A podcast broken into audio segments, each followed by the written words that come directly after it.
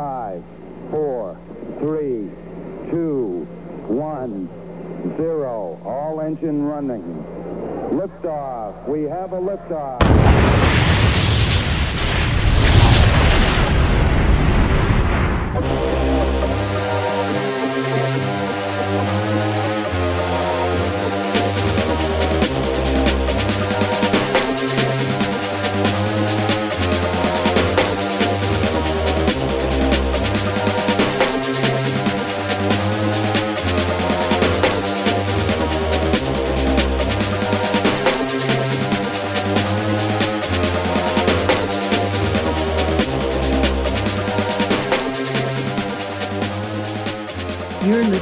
15 Minutes of Flame, the hottest podcast on the internet.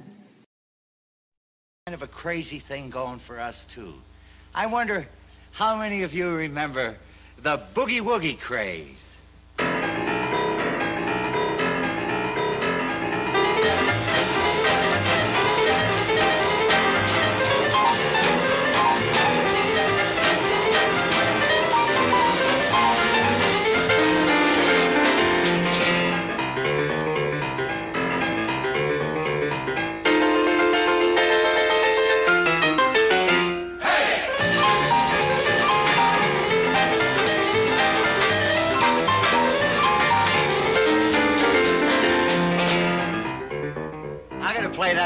Again so you can all shout hey, okay?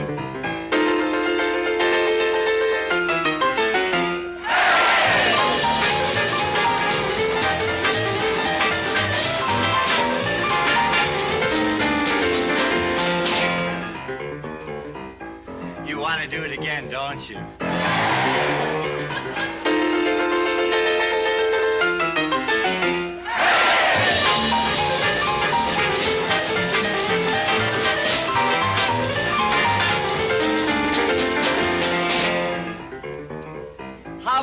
Ladies doing it all by themselves, okay?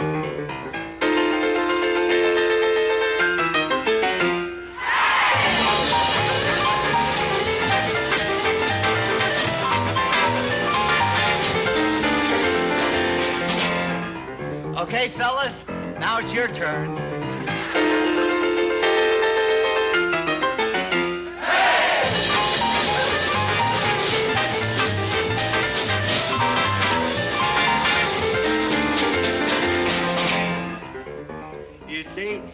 Men in my audiences too. I hope I didn't leave anybody out. well, you never know when Tiny Tim might be in the audience. now, this boogie woogie I've been playing for you is a kind that is known as Boogie Woogie 8 to the bar. Here's a little invention of my own Boogie Woogie 16 to the bar.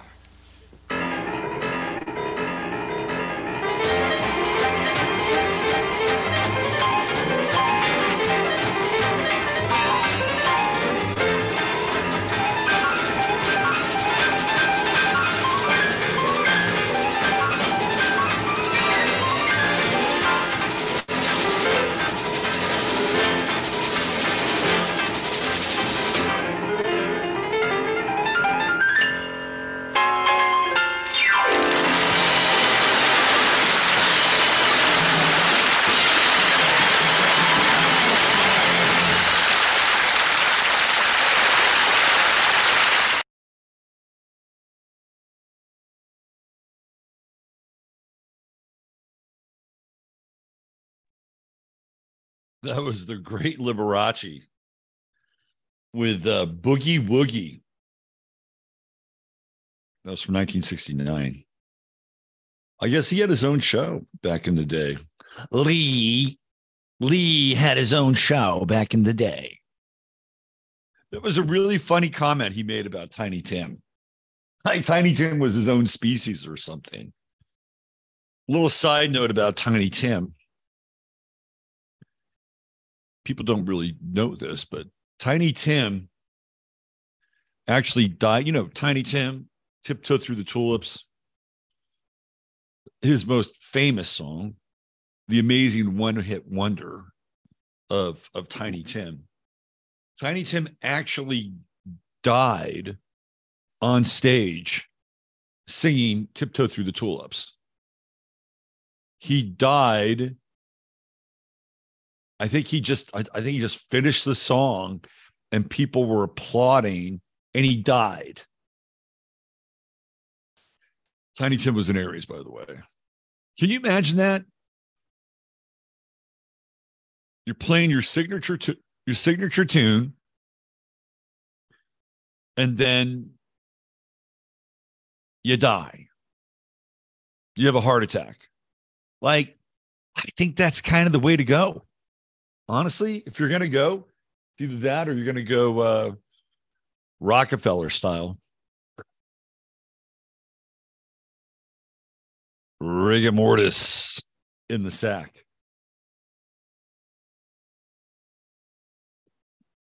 Based on how we know that we're going to move from one world to the next.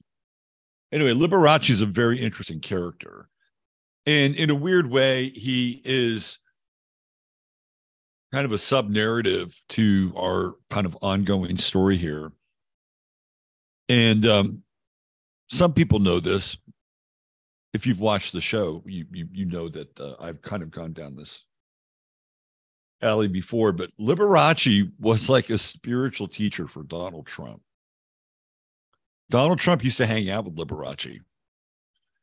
And if you if you look at Trump Tower and his uh, his shrine to Apollo uh, at the top of uh, Trump Tower, you can tell that the uh, furnishings have been influenced by Liberace just a little bit, right? So that's an, an, interesting side note around this whole thing. And the other thing that's fascinating about Liberace is like like everybody knew he was like he was queer, but nobody really cared because he could really fucking play the piano and he was very entertaining, right? He was super super entertaining, and he was uh, Liberace was very self aware like he knew that people would would you know crack on him for. But he, but the weird thing about Liberace is that he always kind of denied being queer. Of course, he has a, he dies of AIDS, right? That's what happens. Um, but he always used to deny it, which I thought was very strange. But then he would also say, "People make fun of me all the time, and uh, I'm laughing all the way to the bank," because he was quite wealthy as well. But an interesting side note about Liberace is how his career got started. And some of you may know this story, but if you don't, let me let me fill you in. So there was a character by the name of Korla Pandit. And I'm gonna I'm gonna bring up a, a little video of Korla Pandit or Korla Pandit as what he was how he was known back in the day. And uh, Korla Pandit. So if you um, uh, went, if, if you were watching TV back in the day, like in the late 40s, early 50s, um, there they would have a lot of downtime between commercials and or between shows. Um, and so they would have live performers. And they would they would they would take up the uh, sort of the airtime in the space. So there was a guy on the west coast named Korla Pandit. And he was supposed to be uh, Indian right he was supposed to be this uh, swami from India and uh turns out that he really and he really wasn't a swami from india i'll get into that part of it but let me play you a little Korla Pandit. I'm not going to play the whole thing, uh, but he's an important part of Liberace's story and rise. Just a little Americana here. So this is how old this thing is, right? Look at the look at the black and white stuff here. So this is uh, Korla Pandit. Playing Misirlou.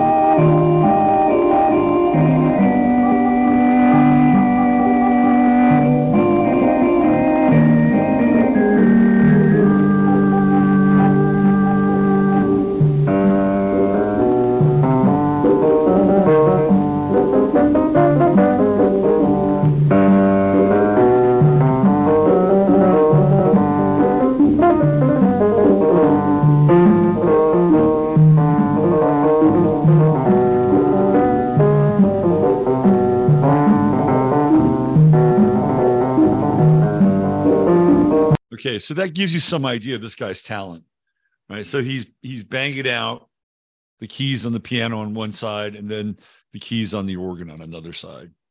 And he was huge. Like he was really, really popular.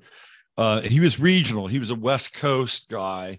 So he would come on and uh, in between these live broadcasts, like TV was live back then. It wasn't, you know, didn't really go into a recorded material until most of the TV production moved to uh, Hollywood and California um, a little bit later on, like the late 50s and going into the early 60s. And that's when they started to record programs. But TV used to be live, right? So they would have these spaces and gaps, and it was usually regional. So he became really, really popular um, on the West Coast. And he, he went deeper and deeper into this whole kind of Indian persona. Um, and and and really evolved like you know, like much deeper and, and started to teach classes and like meditation and enlightenment and you know, this is this is after the fact, right? Well, it turns out that he's not Korla Pandit. His story was supposedly he was Indian and his mother might have been French or something like. It's one of these, it, it kind of gets into Yul Brynner territory because Yul Brynner's got a really weird origination story. But um, that's his story, right? His his wife was his manager and his wife was a was uh, somebody who had worked for Disney. Okay, so that should give you a clue right there. And so she was, you know, really engaged in creating this persona. Well, Korla Pandit's real name was John Roland Redd, and he was an Indian. He was from St. Louis, and he was very light skinned, uh, black African American. Like back in the day, they would call it passing, right? But he was he wasn't passing for white. He was passing for being um, Indian, a Hindu mystic who who played piano and organ with uh, great skill, virtuosity, and dexterity. And so he was really becoming quite popular, and um, they were linking up the East Coast and the West Coast uh, for spots like that, right? So in between shows, so they could keep you. This is really before a lot of commercials were being, because again, back in those days, it, what would happen is that they would do a, a show and they would they would bring up a product, right? Like like Sid Caesar, you know, talking about true hemp science, right? Or Milton Berle talking about true hemp science. That's how sponsorships work. It wasn't like they had a lot of pre-recorded commercials. That that technology just did not exist. So they needed to keep viewers tuned to their TV, you know, as they went from you know, one transmission to another transmission. So a guy like Korla Pandit was really, really important in, uh, in, in that phase of the operation. And so um, when they were going to basically bring kind of both hemispheres of the East Coast and the West Coast together and have one person kind of do this thing, right, and keep viewers connected, um, Korla Pandit was the guy. But his wife um, was greedy she was greedy and she wanted more out of the deal, a lot more out of the deal. And uh, while he was on the on the West Coast, Liberace, Lee Liberace was on the East Coast. He's from Pennsylvania, by the way. And so he had his own thing going on and he became the guy. He became the guy. That's how Liberace got famous. He became the guy that would kind of keep people in, engaged uh, in between these programs and uh, and Korla Pandit really lost out because of his his wife, who'd helped create the persona. By the way, she helped get him there. And the Disney connection, I think, is interesting. But at the end of the day, it was it was uh, you know she overplayed her hand. Like fuck him, we're just going to go with Liberace. Uh, an interesting side note about Korla Pandit. You can either call him Pandit or Pandit. I call him Korla Pandit so I used to go to this restaurant in Calistoga a long time ago when I was in my in my 20s, late teens, early 20s. I used to go up there and hang out. And there was this Mexican restaurant there. And they had, they had good Mexican food. It was very humble. So one day I'm sitting down in this Mexican restaurant with my girlfriend. And, and I look across and there's this old guy playing an organ inside the restaurant. It's fucking Korla Pandit or Korla Pandit. And I look at him and he knows that I know who he is, right? And he's smiling and everything. And eventually I would I would become friends with um, a young woman whose parents owned that restaurant and that she actually grew up with Korla Pandit or Corlett Pandy. So he's an interesting side note to the story. And the reason I wanted to play Liberace is number one, the guy is just like super talented. Number two, he's connected to Trump. And number three, um, he, he in a lot of ways, he kind of, you know, is also laying the the the groundwork for somebody like Jobriath, right? Who also plays piano. And if I'm not mistaken, also comes from Pennsylvania, like Liberace. What's in the water in Pennsylvania, by the way? Curious. So behind me, I have uh, an image of New York in the 70s. And we're going to return to New York in the 70s as I break down a movie that I think begins to get to the heart of what we're talking about. And the name of the movie is called God Told Me to. Now, originally it was called Demon. And I saw this movie when I was in high school. And, you know, I, when I was, look, Neptune and Scorpio, guilty as charged, right? Scorpio rising. I would watch movies that had devil themes back in the 70s. For whatever reason, I found them fascinating, right? Whether it was The Exorcist, uh, The Devil's Rain, uh, uh, Race with the Devil, very underrated movie, by the way, with Peter Fonda and um, uh, who, who's the, the, other guy? It's not Bradford Dillman. It's uh, Warren Oates.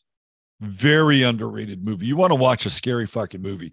Watch Race with the Devil. Because one of the things that you get out of Race with the Devil is that.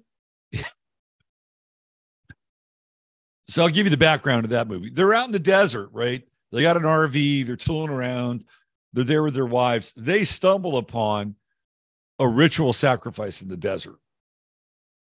It was a it was a bad night for them. And then what happens is that they're discovered and then they're chased down. And everywhere they go, they run into people who are part of the cult. Right? It's a very interesting movie. It's one of those movies where I really do think Hollywood is doing a bit of show and tell. So, uh, Demon is not quite in that category, uh, or God told me to, which is the the, the, the latter version or the re, renamed version. But it's its own sort of uh, beast. And in Demon, we are ultimately introduced to a Baphomet character and excuse me, and how they get there is quite interesting. And the creator of the movie is a guy by the name of Larry Cohen, who I'm going to talk about a little bit when we actually get to that part of uh, our show today. So I don't want to I don't want to labor on too long here and have a, a huge intro because I do want to get to the meat of the show. But before I do that, I need to check in with my peeps Let's see what we got here. Uh, there's my man, DJMC. What's going on? Miguel Pedrita. Always good to see Pedrita. Hello. Catherine Kramer, double K in house. Tom providing some great background on Roberto Calvi in the chat. Tom really stepped up today on Astro Weather. Bravo. Bravo, Thomas. Good job. Uh, let's see who else we have. Kabuki Theater, what's going on? Boo, good to see you. Uh, Fran, the fantastic one. CC Jones. Hey, look who's here with us today. SP Dimples checking in from another part of the another part of the realm. Always good to see you. Uh, who else do we have? Finished painting Easter eggs. Uh, five month, uh, what is it? Five M year old clean the mess, can enjoy the show for the first time in ages. We're, we're glad to have you back. It's funny. I was thinking about Easter eggs too.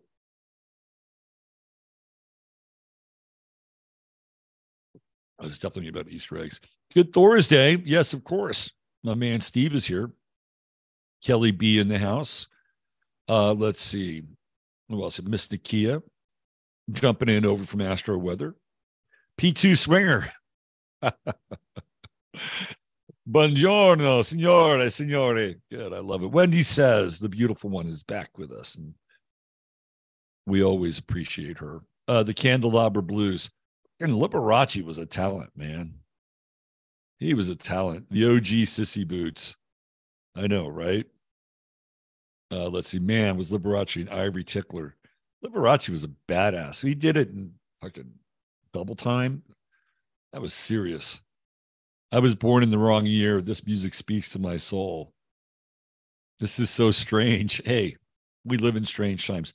I met, I bet Liberace would have made a great comedic Dracula. Oh, no doubt. Camp, total camp, right? Look at CC, Liberace way before your time. It's true. Hucklebuck 411 is here. My fifth house son in Aqua loves the fun. Good. Good. Excellent. Lotta. Lotta. Soul Traveler checking in from New Jersey, where it is warm and sunny. My God. If you're going to be in New Jersey, make it be warm and sunny, please, but not muggy.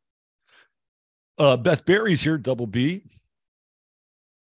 Uh, I can appreciate the talent being a band student. Oh, we just learned something about Kelly. Kelly's a band student. Lisa W's here. Uh, let's see. Who else do we have? What happened to Miss Vicky? They divorced. They divorced before uh, he uh, kicked it on stage. Tiny Tim, OG weirdo, right? And I have New York in the background. That's true.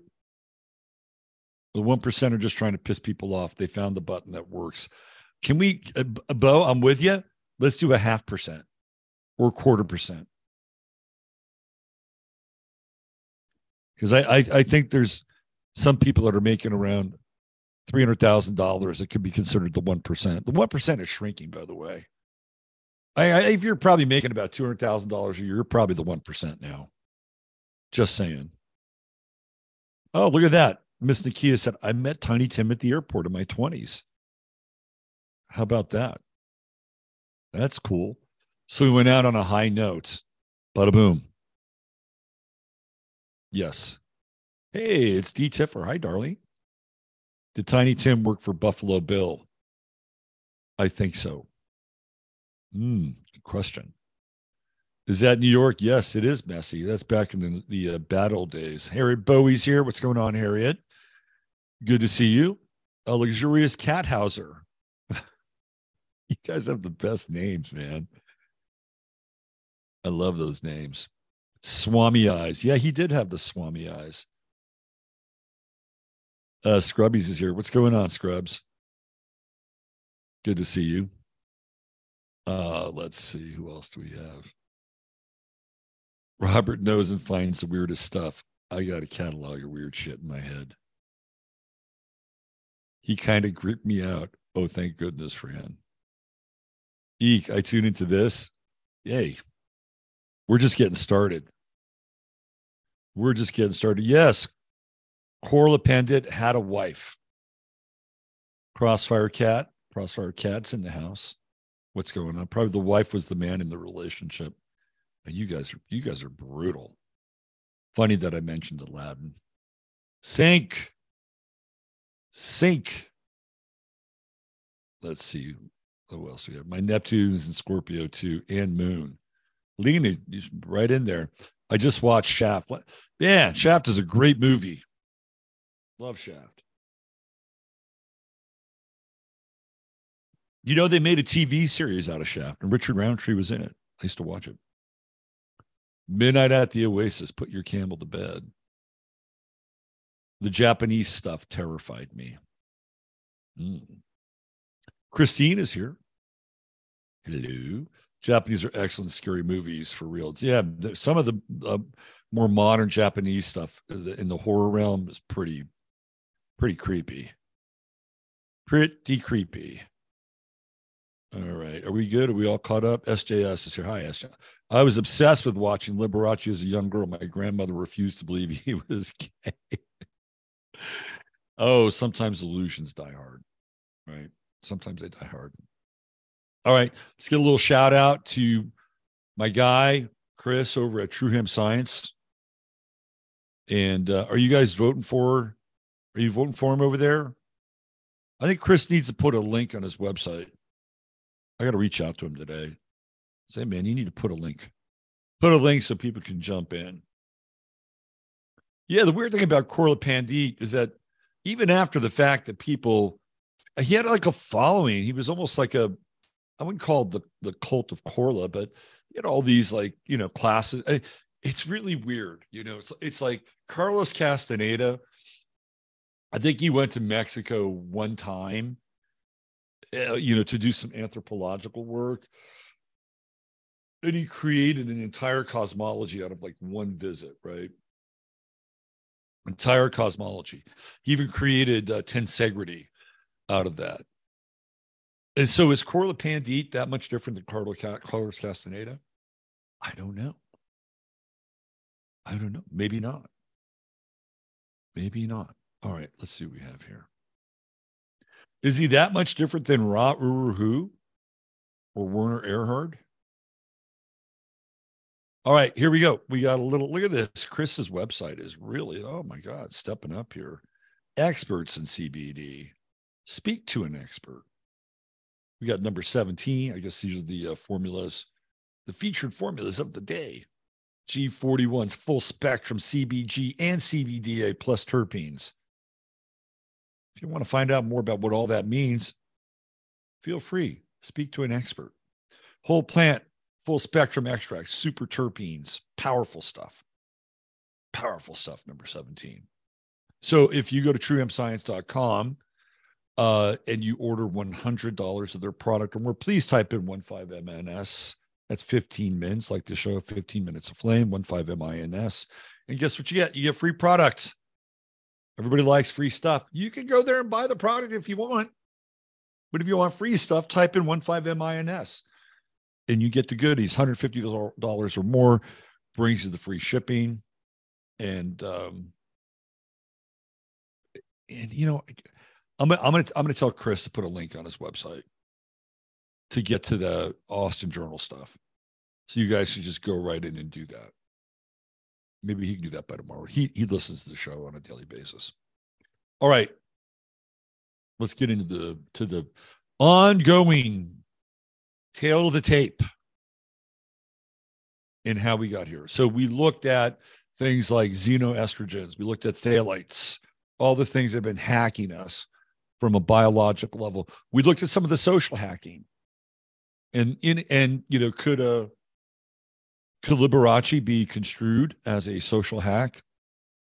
Maybe. He was fucking talented, regardless, right?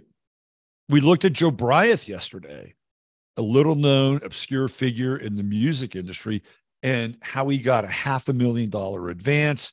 And the exact area that is behind me is where they put up a massive billboard of Jobriath and also had buses cruising all over New York City, you know, with his image on the side of the buses. And they were going to rent out the Paris Opera House. And I mean, it was like this guy had become a fetish, right? He was a fetish. And this is all part of the this is all part of the program, right? So it's the it's the fetishization of the masculine and the feminine. And if we go back far enough, where will we run into that? Well, of course, it's Baphomet. And if you look at the uh, the the uh, thumbnail for today's show, what do we see? Well, we see the Knights Templar, right? The Knights Templar, who are having a little uh, little session there with Baphomet. So the story goes like this: that the Knights Templar were in Solomon's temple. Right? They'd gone there. They they were they were fighting the good fight, expelling the the uh, the infidels, those those nasty Muslims who had taken over Jerusalem. They were reclaiming Jerusalem as the uh, the holy place for for God, right? So the Knights Templar were part of the part of the Crusades. So I guess they're rummaging around in the uh, bowels of Solomon's temple and they find something, right? They find something. They find probably more than just one something. Probably find a couple of things.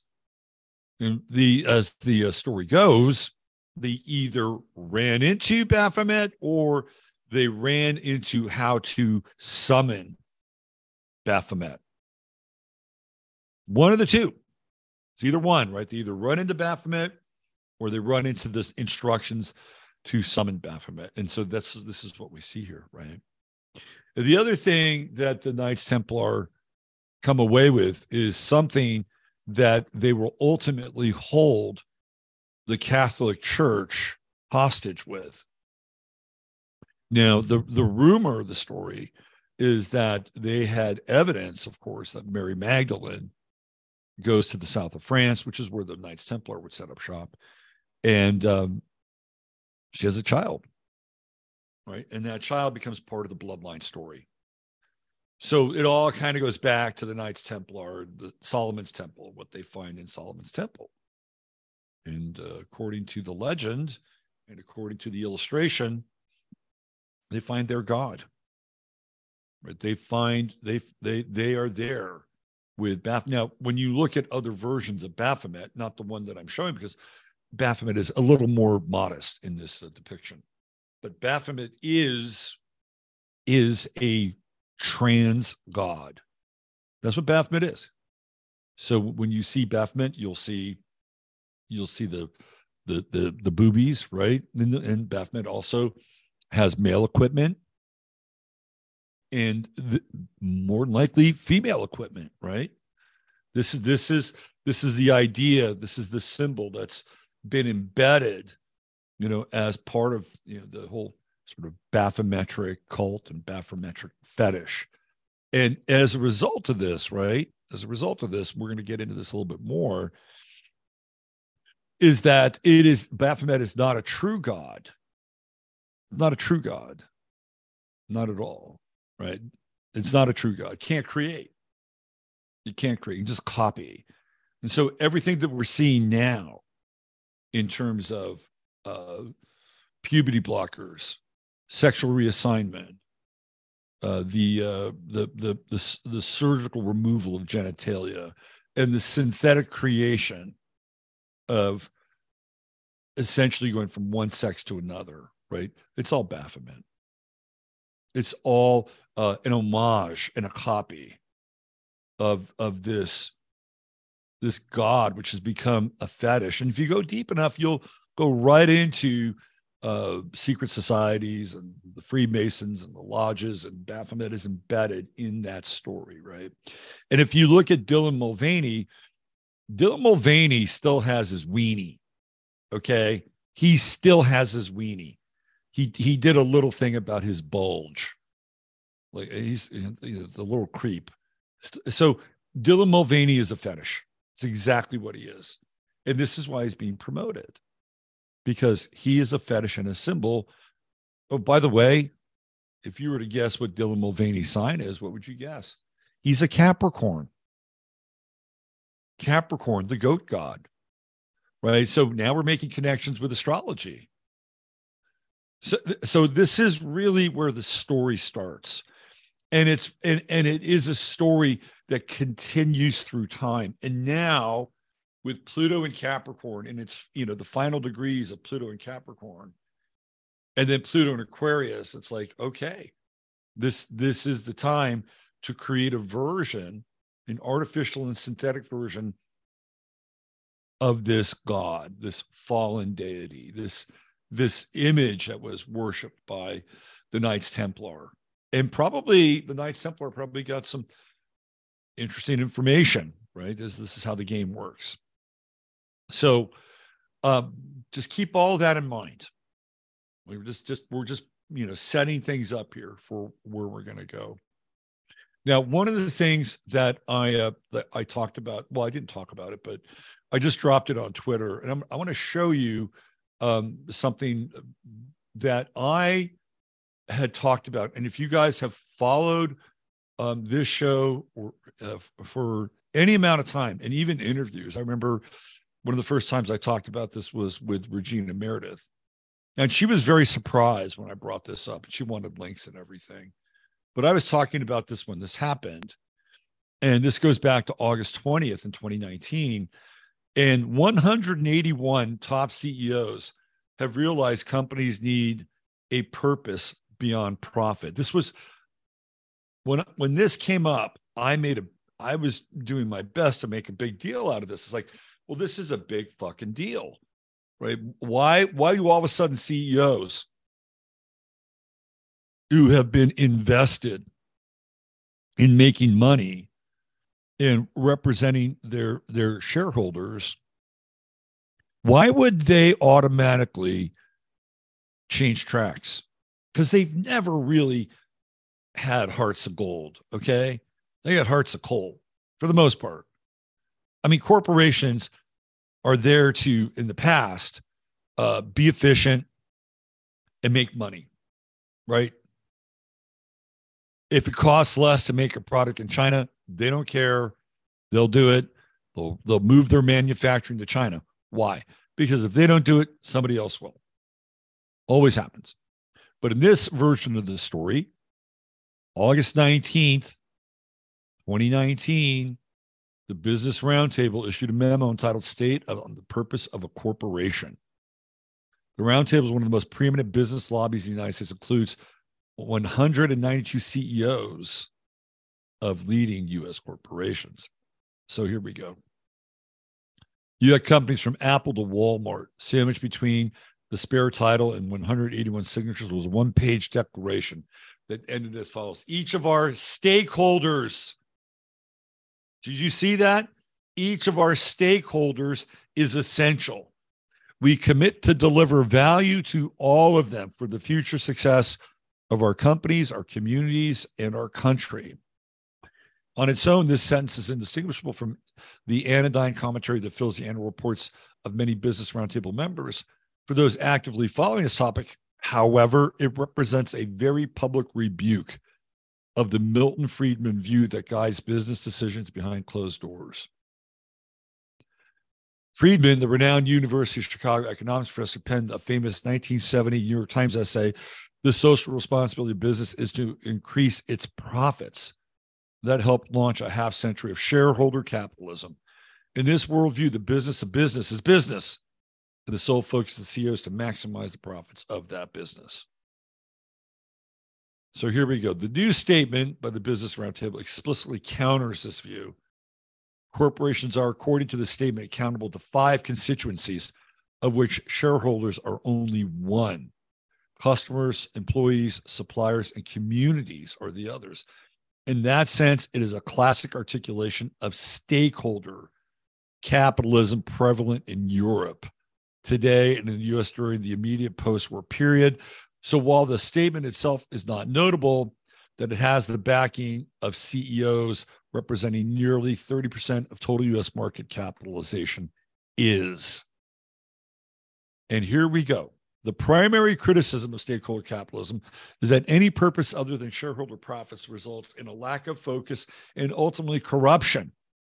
The critique logically follows from the view that CEOs can be self serving arbiters of social value and would, if given the opportunity, divert resources in their own to their own enrichment under the guise of purpose. Ah. In his 2019 letter to CEOs, Larry Fink, CEO of BlackRock, disagreed with this assumption, stating in bold lettering purpose is not the sole pursuit of profits, but the animating force for achieving them. Profits are no way consistent or no way inconsistent with her. In fact, profits, profits and purpose are inextricably linked. And the findings of our ongoing research initiative on the corporate purpose support the views of Larry Fink and now of the Business Roundtable. Purpose and profit tend to go together. Okay. That w- if you were paying attention, and I was, that was just roughly six months before COVID happened. Roughly, right? Like six months would have been what? Uh, August, so February. Yeah. February. February is when we start to hear the the the rumblings of what's going on in China, right? And I think the first US case of COVID happens in Washington in February and then by March 11th we're in shutdown mode. Right. So that's just a little over 6 months. They knew where it was going. They were already on board with it. So one of the things I've been talking about with this whole Dylan Mulvaney thing, and you know, another part of this is another reason why this is another example of how we got here. Because they don't give a shit anymore about making money. And I, you know, I've been watching Matt. I, you know, I don't mind watching Matt Walsh sometimes. He's very articulate when it comes to addressing this whole gender issue and and, and some other. He's blind in some other ways. Like I, he completely, completely misunderstood what Kanye was doing. Completely misunderstood it. And just, you know, lined up with Ben Shapiro and all the other people over there at the, the Daily Wire, right? Um, but Matt Walsh seems to think that that the boycott of Bud is having a, a, a major impact, a major impact on the company. Keep going, keep boy. Now I'll tell you where it's hurting. It's hurting local fucking distributors. Like people who make a living of distributing that piss water, right? They're the ones that are taking it in the shorts. Their drivers are taking it in the shorts. This is a problem, right? So they're actually damaging local economies. Believe it or not, they're damaging local economies. Do you think Budweiser, Anheuser-Busch, InBev, who owns Budweiser, a Brazilian corporate, all these major um, brewers, distillers, vintners, they're all in bed with each other. You have all these mergers and they're all kind of sleeping together, right? And I did a little research on all these mergers that took place over the last 10 years. That's really remarkable. You know, Coors became Molson Coors, and you know, there's all this kind of, you know, Heineken did its own kind of aggregation, right? And some of them have crossovers. Anyway, uh, Anheuser-Busch slash InBev, their stock is up. Their stock is up. Meanwhile, the local distributors, they don't have any product. I mean, people aren't buying the product.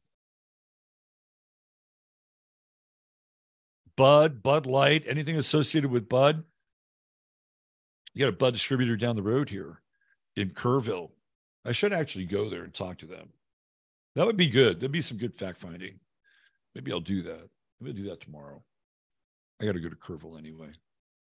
They're the ones that are hurting. Anheuser-Busch, InBev stock is up, right? So why are these companies doing this? Why are companies going woke? They're not going broke. They're not going broke. Wh- which company who's gone woke has really taken it into shorts and just close shop? Answer that question. I really can't think of one. I can't really think of, and maybe maybe a, you know a few kind of lesser lights or you know lower hanging fruit might have, you know, drank the Kool Aid and and they're and they're they're you know I tell you what really killed business. It wasn't going woke. It was fucking COVID. COVID killed businesses. Those middle tier businesses, small businesses, man, killed them. Anyway, why are they doing this? Why are they willing to risk their customer base and everything that they theoretically built their businesses on by aligning with something like Dylan Mulvaney and you know this whole kind of this this trans fetish thing? Because when the new economy comes, these companies who have participated in keeping their ESG scores at a high level, and uh, Larry Fink looks upon them and gives them the papal blessing, the baphometric papal blessing, they will be fully staked in the new economy. That's exactly what's going to happen. There will be no loss from going from one currency and one economy to the next. They're fully staked. This is why Anheuser-Busch, InBev can do what they're doing. They don't care. They don't care when when they reset the tumblers on the lock. They'll be the exact same company. They'll have the exact same valuation, and they'll be staked one to one for their valuation. That's part of the deal. They made a deal. They have no fear of customers abandoning their brand because after the smoke clears and everything else has been leveled, they'll still be standing. And their idea is that um, you'll use your your card or your Q code or FedNow to buy the same shitty products you were buying before. That's what they've been told. And if they play by the rules, that's what'll happen. They'll lose no valuation. And even now, with with their stock theoretically rising, right? What is that all about? That's an algorithmic trick, an al- algorithmic magic. Who's buying the shares? I don't, you know, when the stock is up, people are buying shares. Stock is down, people are selling shares. Who's buying the shares? Those are robot shares. You kind of get the picture now. Boycotts may not have the same power and impact that you think. John, uh, who was it? It was both. Um, it was Matt. Yeah, it was on on on uh, uh, Matt Walsh's Twitter feed, and I brought it up. Never responded to it. Like these people got to go deeper, man. It's like it. It this thing is just a symptom. You want to get to the root cause, you got to go right into the heart of BlackRock. You got to go right into the heart BlackRock in uh, the Think. All right. Let me get to my my uh, Thursday Thursday movie breakdown. Now, I'm going to play you some clips here, uh, and luckily it's on YouTube. The quality of the actual uh, movie itself isn't bad if it's in small screen, large screen. Uh, it is uh, not great. But this is um here, let me do this. Before I do this, let me let me play you a trailer. And because I think that Larry Cohen, who is uh, this legendary renegade filmmaker, was onto something. Let's do this. Um, let's go with uh,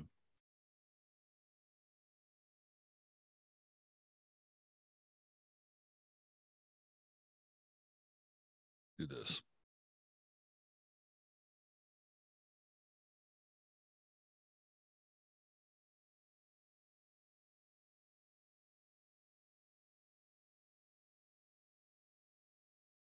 Let me get into the playlist.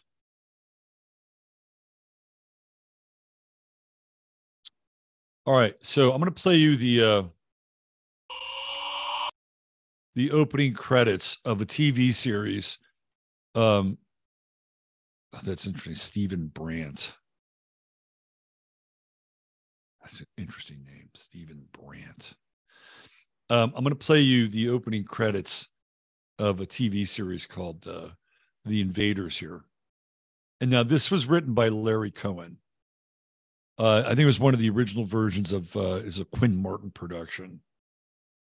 So let me play the intro, and then we're going to get into uh, the movie God Told Me So. Here we go.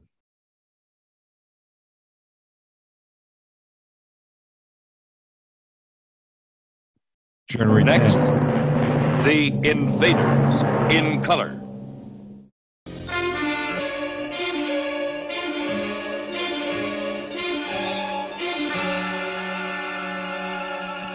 The Invaders. A Quinn Martin production. Starring Roy Thinnes as architect David Vincent.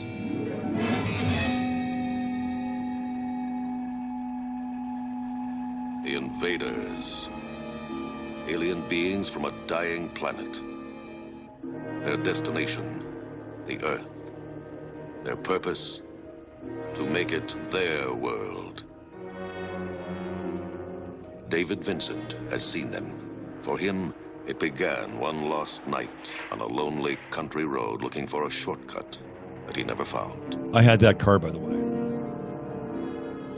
It began with a closed, deserted one, diner and a man too long without sleep to continue his journey. It began with the landing of a craft from another galaxy. Now, David Vincent knows that the invaders are here that they have taken human form. Somehow he must convince a disbelieving world that the nightmare has already begun. The guest stars in tonight's story Jack Lord, Alfred Ryder, and special guest star Diana Hyland. Tonight's episode Vikor.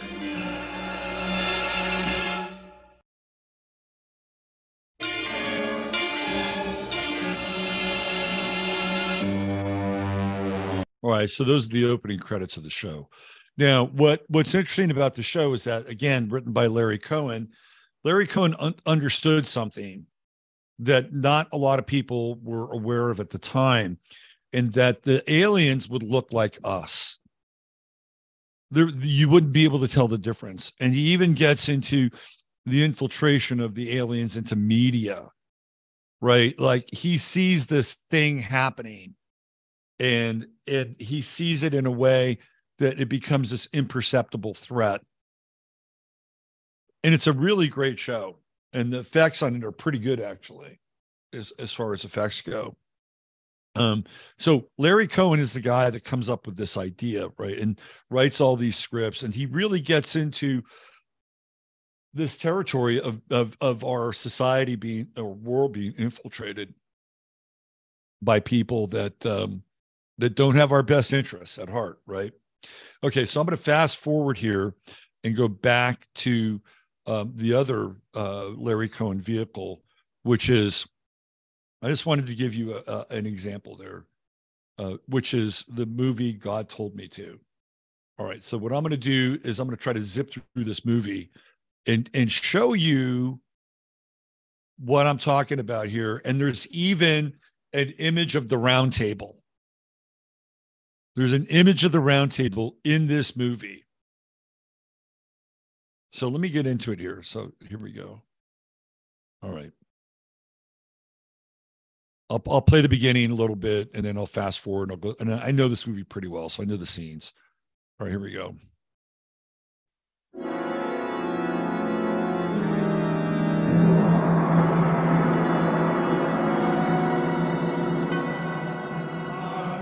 Remember, this was Demon before. Tony LoBianco, a great uh, actor from the 70s, Sandy Dennis.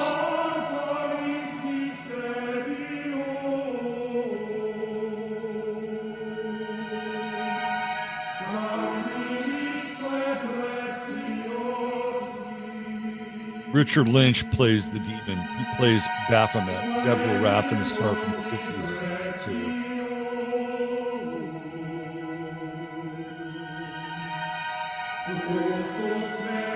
All right, so that gives you kind of a a, a sense, right, of who the actors are, and the the the the, the religious and and uh, sort of very Catholic theme uh, has a lot to do with Tony LoBianco's character, who goes to church all the time, like he's he's a he's a devout Catholic, right? So let's go forward here into the movie a little bit. All right. So here we have New York City again, the backdrop. And I'm going to set the stage for you here. So what you're going to witness is, all right, is a uh, this guy is riding his bike, right? He's going to get shot, and he's going to get shot by a guy who's got a rifle on a tower, and it starts this um, opening scene with with a lot of carnage. There, now, if you're queasy, I mean, it, it's you know this is Hollywood blood. It's not like you know it's like super graphic, but there's some graphic elements to it. I'm just letting you know. So if you're a little queasy, you may want to kind of look away at certain points. And this bike rider is about to bite the dust. All right, here we go.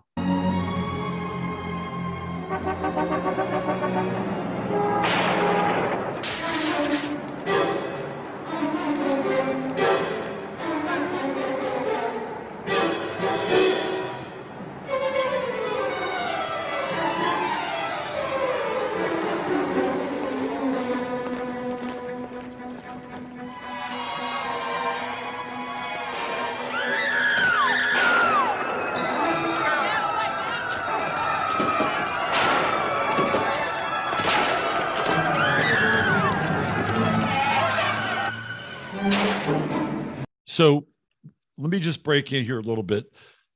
Larry Cohen would not get permits to film in, in New York City. He was like a renegade filmmaker. So a lot of the crowd stuff that you're going to see here, he actually managed those crowds. Like he would say, Hey, do you want to be in a movie? Right. He'd have the crew there and everything. And people, oh, yeah, yeah, sure, sure, no problem. So all these extras, they're people that are actually on the streets of New York. I mean, he was a really genius filmmaker in a lot of ways. Um, let's so I'm going to fast forward here. You kind of get the, you get you get the idea, right? This guy's a cop. Now they're going to send Tony LoBianco up on the ladder, and he's going to have a conversation with the guy, and it's going to set the tone for the movie. So here we go. Hey, he's got to come down. Listen, I'm not coming up to arrest you. I just want to talk. Find out who you are. Why you've done this.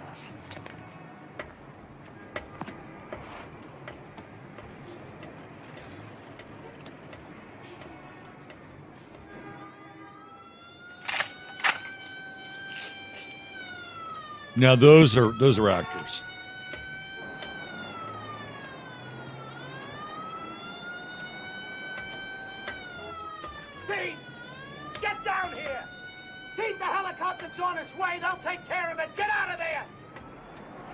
Fearless.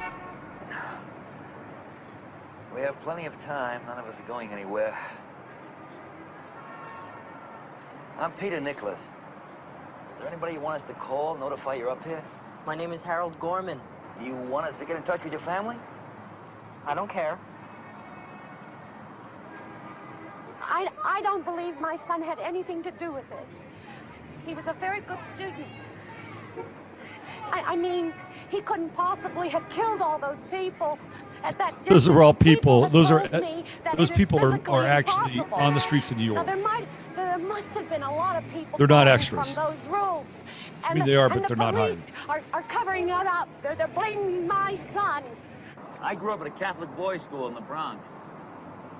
Graduated DeWitt Clinton High School. A year at Fordham University before I joined the force. Jesuit. Where did you go to school, Harold? Why should you tell me all these things? I want you to know me. We don't kill people we know, do we, Harold? Only strangers. That's why I'm coming up, Harold. So you can see my face.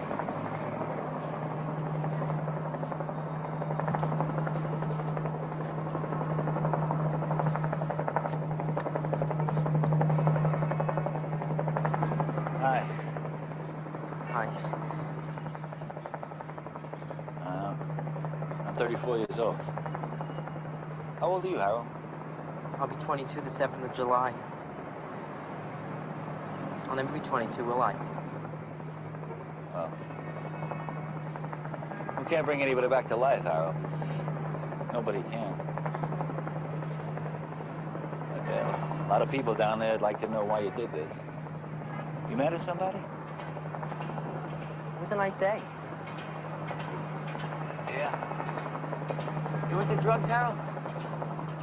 I don't do that. I don't hang around with those kind of people. Can you tell me why you did this? Yes. You promise you won't tell anybody else? I can't. I can't promise that, Harold. It's my job to find out. Well, I'll tell you anyway. God told me to.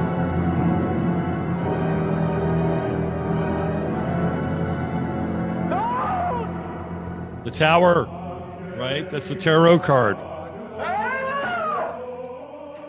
then LoBianco wakes up. Uh, now, he said, God told me to. This is a theme that is going to get played out in the movie. Right? That's a theme that's going to get played out in the movie. And this is him uh, at police headquarters. I'll keep going here. Oh, it's a, it's it's a hospital. Here's another one. Here's another one in the hospital. Hey, this isn't really in your jurisdiction. He's following up on a guy that uh, did something. His wife said that he was sitting at home reading a magazine. He uh, suddenly got up, went down to the supermarket, took a knife, and started stabbing people. John, why did you do it? Take your time, John. I know you can hear me. Why did you attack all those people? Why did you pick up the knife? God told me to. So again, there's that theme, right? God told me to. All right, let's keep going. Just reinforcing the theme a little bit. All right, this is interesting. Now, there's a guy here who is going to call him and give him inside info. All right, so watch this. This is an important scene. And then there's a very interesting little cameo here that uh, just from from a Hollywood actor perspective will keep your interest. All right, so this guy's going to spill the beans. Here we go. There's going to be another of those killings today. Hey, who is this? Hold on a minute. Pete, get on the line. This is your special.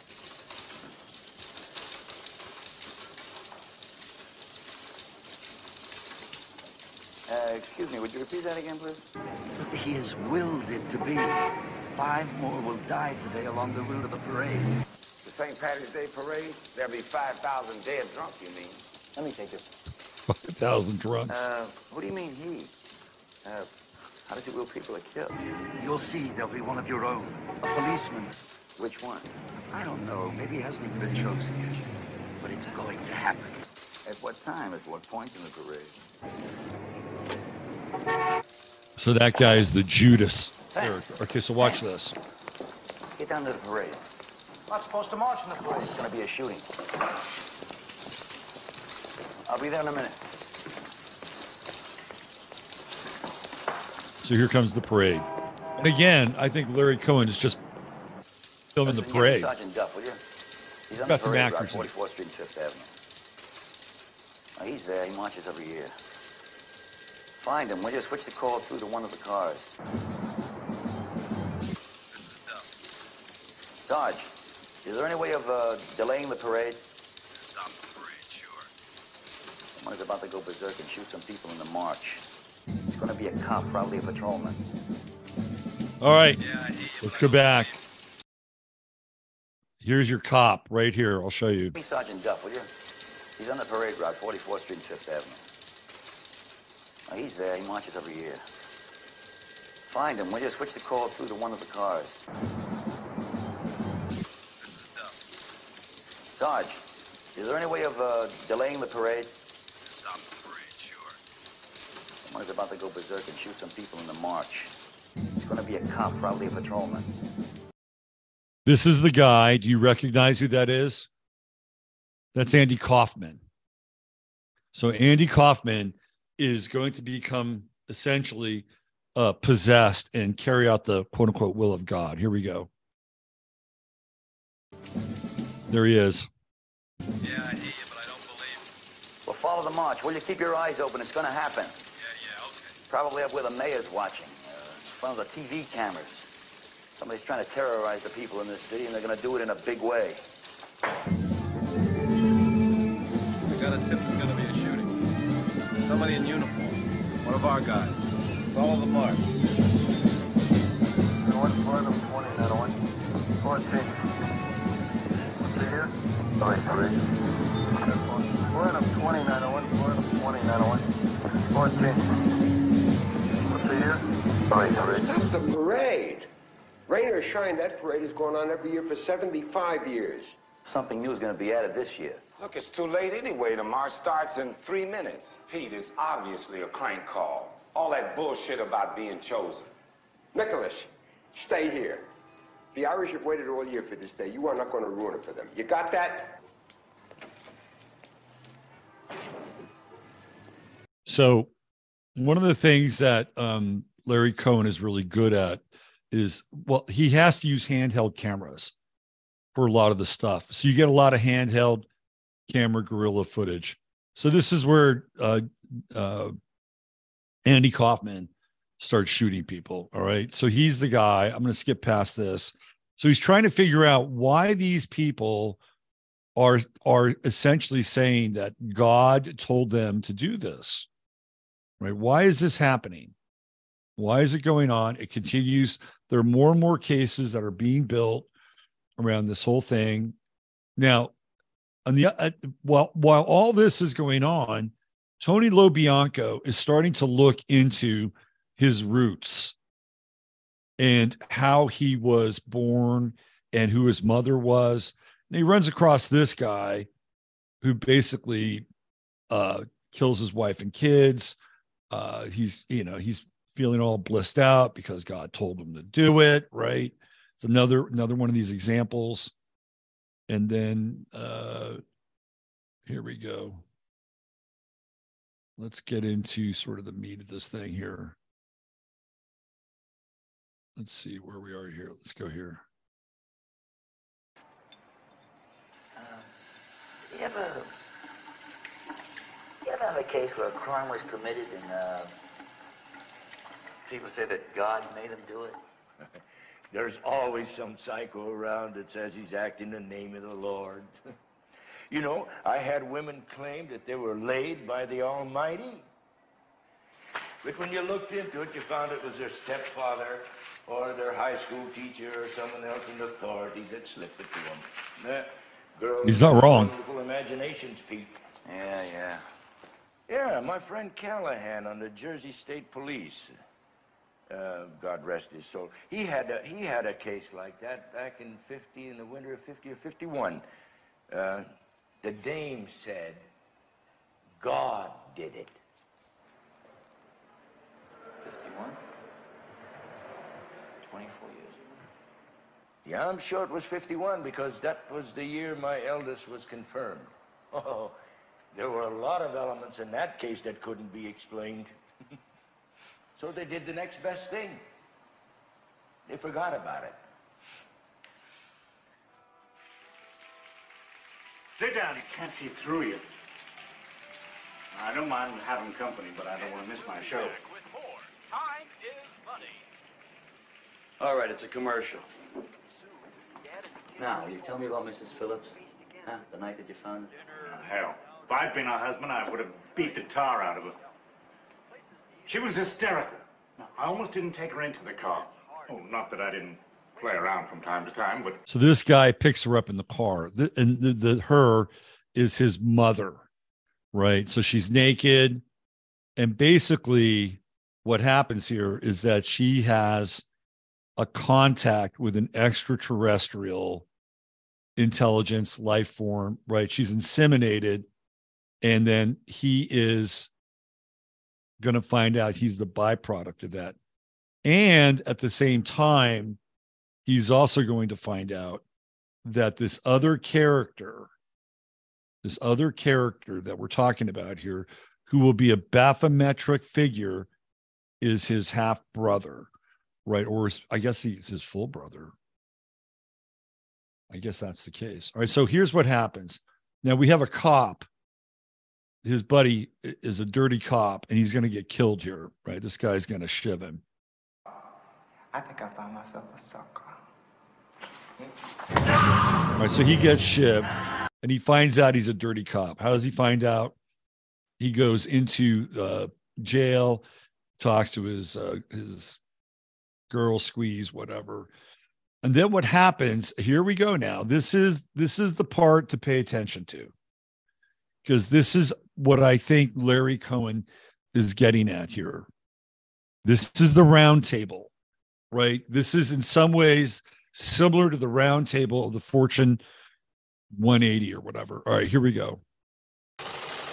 I'm convinced that the man who's in touch with us is everything that he claims to be. Yes he's proven his control over any. See the round table, right? These are all people that have positions of power in this character who is um, essentially uh, getting people to you know kill for for this this uh this entity they're all in touch with him and they're all buying into the fact that he is their link to a quote unquote higher spiritual purpose. Like and it's not just um, philosophical. Like this entity is able to reach into them and create states, right? States of peace, ecstasy, whatever, right? But these are all people, all men sitting at a round table, positions of power. Here we go. To inform us of his intentions before each of these atrocities. Unfortunately, one of us has betrayed his confidence to the police. I'm sure he knows who that person is. Why must he precipitate such a bloodbath? I mean, can't he communicate by any other media except violence? Exactly. Why can't he perform miracles, cure a few thousand people? Wouldn't that be more impressive? The only way the Lord has ever successfully disciplined us has been through fear. Cure a man, and you impress a few people who already believe anyway. Kill a multitude, and you can convince a nation. You ought to know that, Hirsch. It worked with the Egyptians. He killed off all their firstborn, and then they let your people go, didn't they? I wonder if the cost of salvation isn't a bit high. He's only made one request. Uh, there's a policeman, a detective, who seems to threaten him. He wishes us to convince this man to join us without doing him harm. Why would he be interested in a detective? So he's going to be picked up by this guy who's a drug lord, who's part of that inner circle, right? So that's also a, a bit of a clue. My boss, Mr. Richards, wants to see you. Get in, please.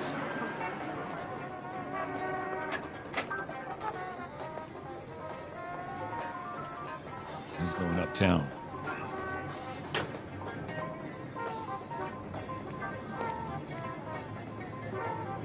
Wienerwald.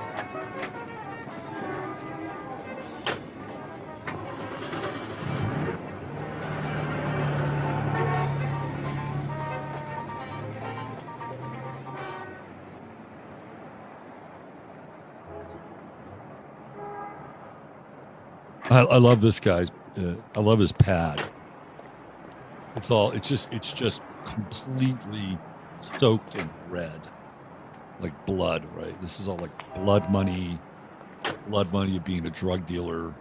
He's part of. He's part of the round table. Right. This is a guy who is uh, who is serving their their their new lord and master. Right. Will you wait downstairs? Here we go. Come in, won't you?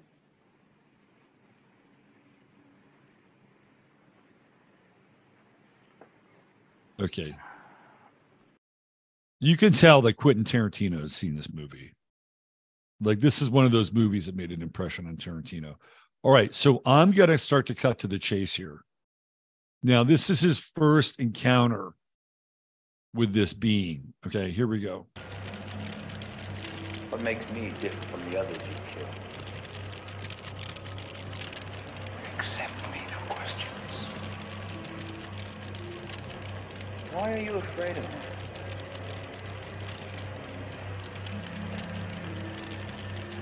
You're afraid I'll find out something? You can't kill me, can you? Because I'm different too. Okay, so this gets into some of the mythology. Um, you get into the brothers, Enlil, Enki, Thor, Loki, right? This is this is part of this ongoing mythology on the planet, and they're both the byproduct of alien insemination, right? This is a theme, ancient alien stuff that that uh, Larry Cohen's playing with. It's it, it's part of the narrative that's driving this thing, right? Now, what happens? I'm gonna again, I'm gonna cut through this whole thing eventually Tony LoBianco finds out who he is. That, he and that guy that we just saw are are related, and he has an awakening of his powers, and he tests his powers by going uptown into uh, Harlem, and he he goes into like a drug den, uh, into a bar, and he basically wills these guys to like kill themselves. Okay, I'm going to skip that scene. There he is. He like you see, he's figuring it out he's figuring out who he is all right so then we get to the the end of the movie which is really where everything is revealed now here he is with this character again like this is played by richard lynch now i'm not going to show you this one scene because it's really graphic and really gross. Okay, I'm just letting you know. But what Richard Lynch, who is again theoretically his recessive brother, wants him to do, what he wants him to do is he wants him to impregnate him. All right. I know it sounds crazy, but there's a scene here where it is revealed that the Richard Lynch this this character, this this um this kind of demonic fetish who is impersonating God has very Baphomet like characteristics. And I'm not going to reveal the scene because it's gross. Okay. But right here, right here, where theoretically you would find the wound of Longinus, right? Right there is a vaginal opening.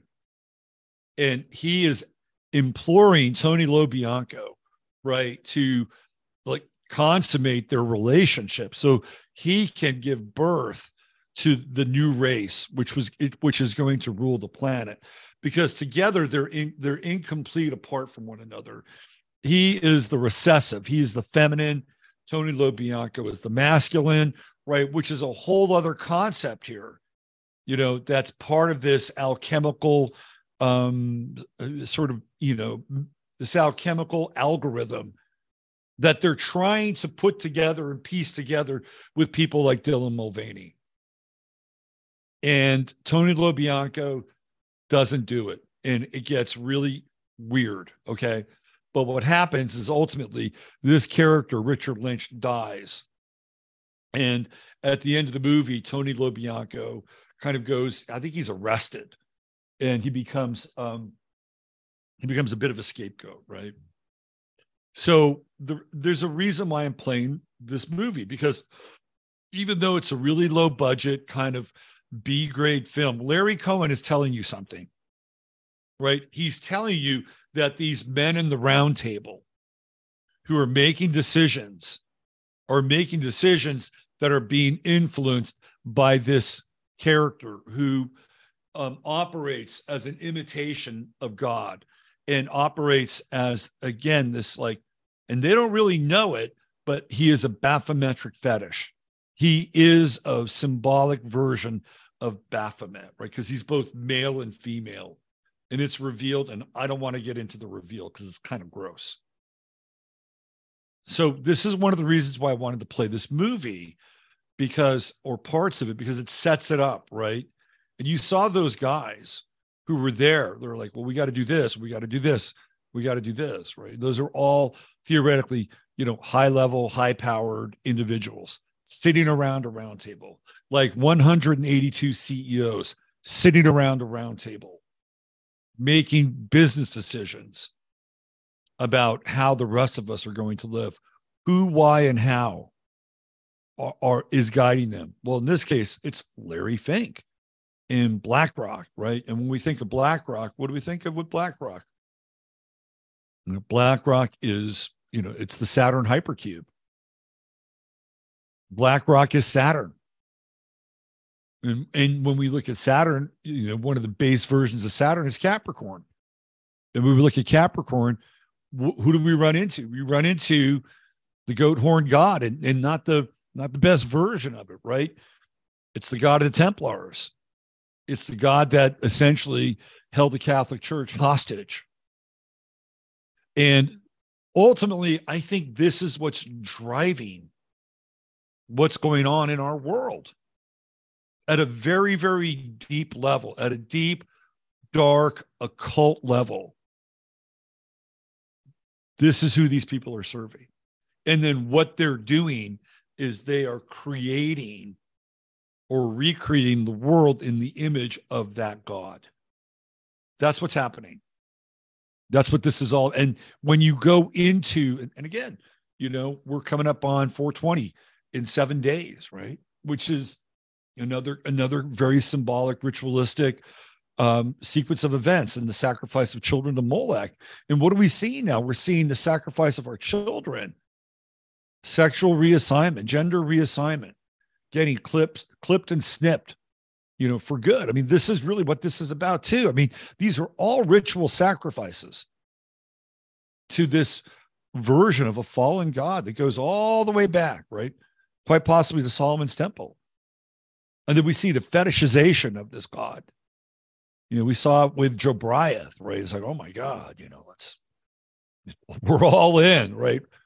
We're all in. And Dylan Mulvaney, Capricorn, being the next version and iteration of this thing. And I don't want to make too much out of Dylan Mulvaney, but there's a reason why Dylan Mulvaney was chosen. When you get into Dylan Mulvaney, you get into San Diego, you get into places like Rancho Santa Fe, which is where Alissa Heinerscheid grew up, right? You get into David Hogg, who's from San Diego. That's right, from San Diego. Again, Rancho Santa Fe, you get into the Heaven's Gate cult. What happens there? Marshall Applewhite, he became a eunuch. And remember, it was um, he he had his feminine counterpart. Was it uh, Bo and Peep? Right? Is that who it is? Bo and Peep or Lottie Da or whatever the fuck she was, right? You you had this feminine counterpart to Marshall Applewhite, who had, who had basically castrated himself. All Rancho Santa Fe, and again that weird version, and everybody you know, kind of walking around and I guess were they were, were they wearing Nikes? Was that their brand? Nike ruled by what? Saturn. It's a Saturn brand, right? That's what Nike is. It's a Saturn brand. Um, I, am and if I'm, I'm pretty sure because I went down this rabbit hole. Rancho Santa Fe. What do you run into? You you run into Emma Gonzalez's mother, who's part of the whole David Hogg scene, right? You go over to the other side of the mountain there in San Diego, and what do you run into? Well, you you run into uh, what's his name? Uh, was it John Earnest? John Earnest, the, the the kid that went into the uh, theoretically went into the uh, uh, synagogue and started shooting up people in the synagogue, right? That kid, and then you have the Aurora shooter from the other side of the mountain in San Diego. Like it's just really weird when you start to get into those strange connections. But just looking at Hogg, there's that scene of him, and I think it was at uh, La Jolla, right, where you know he's he's bitching about the trash and the trash cans, and then Rancho Santa Fe. It's it's all it's all part. They're all connected in a weird way, whether it's directly or indirectly. It's where Alissa Heinerscheid grew up, Rancho fucking Santa Fe. Dylan Mulvaney, San Diego. Interesting, right? I think it is. Anyway, um, I just wanted to kind of get to the bottom of this. Like, who is driving all this? Why, why are we being dragged through this degradation? And I think if you begin to look at it from this perspective, you begin to see why. You begin to put those pieces together, right? It is a group of people who worship Saturn. They worship Saturn, not in a Saturnian astrological way. Let's it's they worship Saturn. These are Saturn worshipers. The the and when you get into Saturn, you do get into the Baphometric version of the goat god, which is unisexual. And this is exactly what we're seeing. These, these are all related to ritual sacrifices. This, it, what we're seeing is Baphomet worship. This is what's happening. And they don't care now. They don't care. Bud Light doesn't care. All these corporations that signed off, they don't care because Larry Fink and BlackRock are going to ensure the fact that they will stay alive and they will stay in business no matter what. And in fact, they'll get even more powerful as we go through this uh, very sordid phase of our experience. Anyway, I hope that uh, at the very least it gets you to think about something. And you may say, "Oh, he's fucking nuts or crazy, and he's pulling you know answers out of his ass from a 1970s B grade movie." But there's some truth to that movie. Larry Cohen knew a few things and he absolutely nailed it a lot of what we're going through with that invader series because the only thing that could really alter our ability to uh, retain our humanity is something that is inhuman something that's really not of this world. Okay, that's going to do it. Um, we'll be back tomorrow over on YouTube with Astro Weather. And then Leela, Leela popping in from Chat World. Um, she's going to talk about uh, tremor release therapy. It's going to be a really interesting show. So this is uh, I, I love doing this when somebody um, who follows the show and has some real interesting gifts or talents or skills to share with us. I'd like to promote them. And uh, she'll be with us tomorrow over on uh, the Friday Firecast. So please join us. And for everybody that supports the show, you know, if you're a member of uh, you know, the Mercury or the Mars or the Jovial, I just want to say thank you. Um, and for members, we're having a kind of a town square town hall meeting on Saturday. It'll be on Zoom.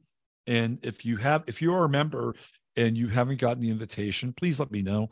I'd be happy to send you a link to it. Uh, but we do that once a month, and uh, we're going to be doing that this Saturday. And the last time we did it was really cool. Uh, and I look forward to seeing everybody again on Saturday. Okay, take good care. Use your head in order to discern what's real, your heart to stay open what's possible. I'm Robert Phoenix. And of course, bye for now.